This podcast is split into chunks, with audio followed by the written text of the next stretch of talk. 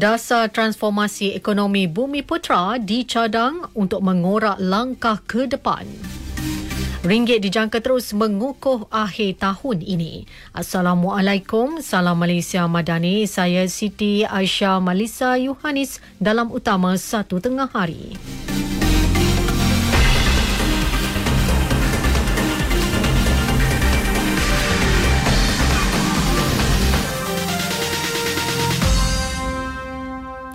Transformasi ekonomi Bumi Putra perlu dilaksanakan sebagai satu dasar baharu yang progresif untuk mengorak langkah ke depan selain merapatkan jurang sosioekonomi dalam kalangan rakyat. Ketiga mencadangkan perkara itu, Timbalan Perdana Menteri Datuk Seri Dr. Ahmad Zaid Hamidi menggariskan tiga matlamat utama bagi memastikan Bumi Putra tidak ketinggalan dalam menyertai peluang ekonomi dan teknologi baharu meliputi keadilan sosial sosioekonomi, kemampanan negara bangsa serta kemakmuran negara dan kesejahteraan rakyat.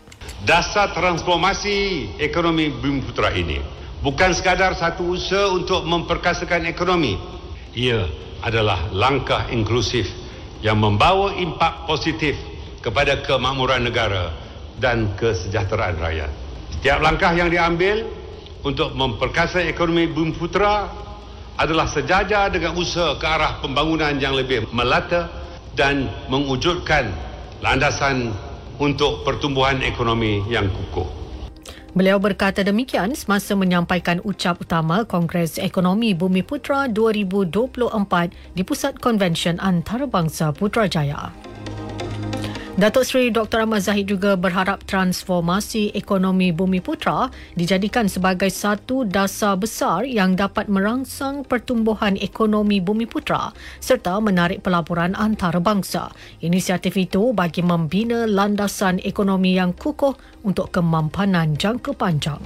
Kita mesti berani mencipta kekuatan dalam menjalin hubungan luar melalui promosi dan diplomasi perdagangan serta kerjasama antarabangsa. Langkah ini insya-Allah mampu membuka pintu peluang yang lebih luas dan membina jambatan kesejahteraan bersama di peringkat global. Janganlah kita hanya berlegar di arena domestik di gelanggang kita sendiri tetapi gapailah pasaran sejagat yang mempunyai potensi nilai pasaran melebihi 5 trilion dolar Amerika menjelang tahun 2030. Datuk Seri Dr. Ahmad Zahid yang juga Menteri Kemajuan Desa dan Wilayah berkata, Majlis Amanah Rakyat perlu diperkasakan semula. Saya suka mengusulkan MARA perlu diperkasakan dengan tanggungjawab penyelarasan, pemantauan dan penilaian di bawah Majlis Ekonomi Bumi Putra yang dipengurusikan sendiri oleh yang amat berhormat Perdana Menteri. Serentak dengan itu, unit pemerkasaan Bumi Putera yang dulu dikenali sebagai unit penyertaan Bumi Putera di kementerian, agensi, GLC dan GLIC perlu diaktifkan semula agar penyelarasan, pemantauan dan pilihan dapat dijalankan dengan berkesan. Datuk Seri Dr. Ahmad Zahid Hamidi. Beralih ke sidang Dewan Rakyat, ringgit dijangka terus mengukuh tahun ini. Diniagakan pada RM4.50 berbanding dolar Amerika Syarikat pada akhir 2024. Keyakinan itu disuarakan Menteri Keuangan II, Datuk Seri Amir Hamzah Azizan. Ia didorong oleh kedudukan ekonomi negara yang positif. Katanya kerjasama Kementerian Keuangan, Bank Negara Malaysia serta GLIC dan GLC bersedia untuk meningkatkan aliran masuk wang ke dalam pasaran pertukaran asing bagi mengukuhkan nilai ringgit. Dewan turut dimaklumkan Selangor merekodkan jumlah kemasukan pendatang paling ramai bagi tempoh 2022 hingga kini diikuti Kuala Lumpur, Johor, Sabah dan Sarawak. Menteri Dalam Negeri Datuk Seri Saifuddin Nasution Ismail menegaskan usaha membendung perkara tersebut dipergiat menerusi penguatkuasaan berkala. Jumlah serbuan Ini saya ambil rekod dari 1 Januari 2022 sehingga 27 Februari 2024. 20,880 operasi penguatkuasaan dan Jabatan Immigration tangkap 58,508 orang pendatang asing tanpa izin dan 871 majikan. Bukan saja kita tangkap parti, majikan pun kita tangkap. Okey, kerana melindungi, menggajikan dan segala macam mengikut salahan bawah Akta Immigration. Sementara itu, Datuk Seri Saifuddin mengalu-alukan orang ramai untuk membuat aduan sekiranya wujud salah laku pegawai, khususnya membabitkan agensi penguatkuasaan dalam mengawal kemasukan pendatang. Menteri Kesihatan Datuk Seri Dr. Zulkifli Ahmad pula memaklumkan perbelanjaan sehingga 1.7 juta ringgit seminggu diperlukan untuk melaksanakan skim perubatan madani di 10 daerah terpilih. Berdasarkan anggaran tersebut, peruntukan 100 juta ringgit melalui Belanjawan 2024 tidak dapat menampung kos unjuran perbelanjaan skim itu secara keseluruhannya.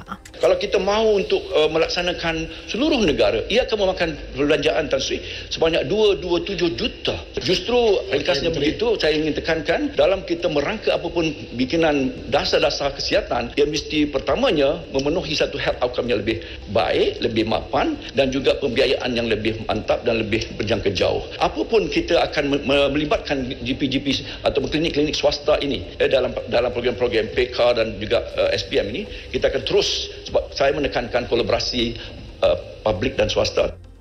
Tambah Datuk Seri Dr. Zulkifli, skim perubatan madani akan diselaras dari semasa ke semasa bergantung perkembangan dan keperluan. Selain menambah waktu operasi di klinik kesihatan yang dikenal pasti, ini bagi mencapai objektif mengurangkan kesesakan pesakit di fasiliti KKM.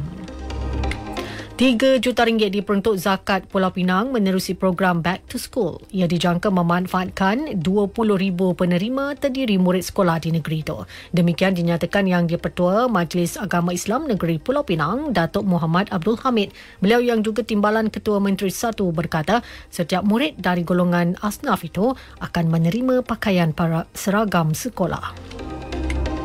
Pengurusan Ais Selangor dijadual membayar balik pinjaman kepada kerajaan negeri sebanyak 248.7 juta ringgit bermula 2031.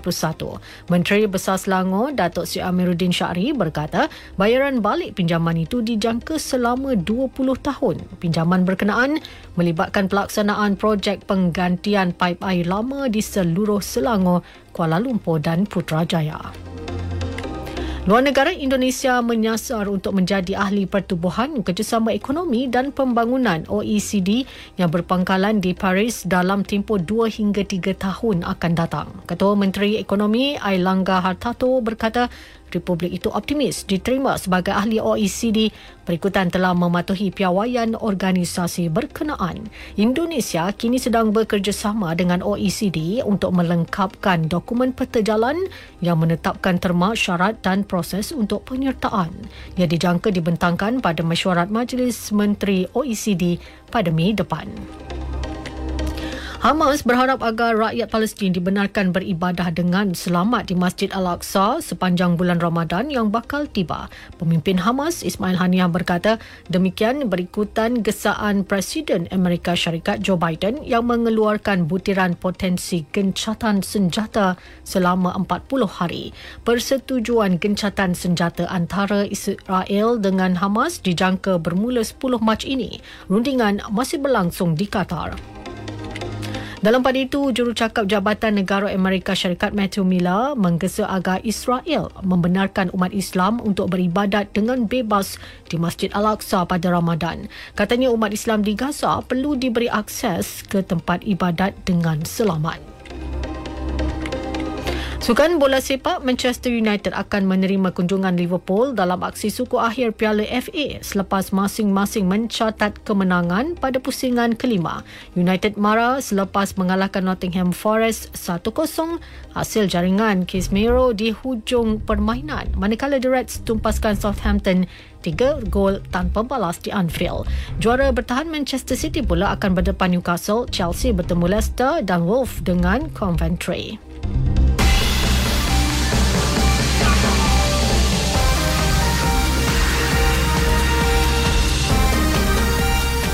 Disampaikan tajuk utama sekali lagi, dasar transformasi ekonomi Bumi Putra dicadang untuk mengorak langkah ke depan. Ringgit dijangka terus mengukuh akhir tahun ini. Sekian berita yang disunting oleh Muhammad Fadli Osman dari Pusat Berita RTM. Dari sungai hingga segara, Palestin pasti merdeka. Assalamualaikum.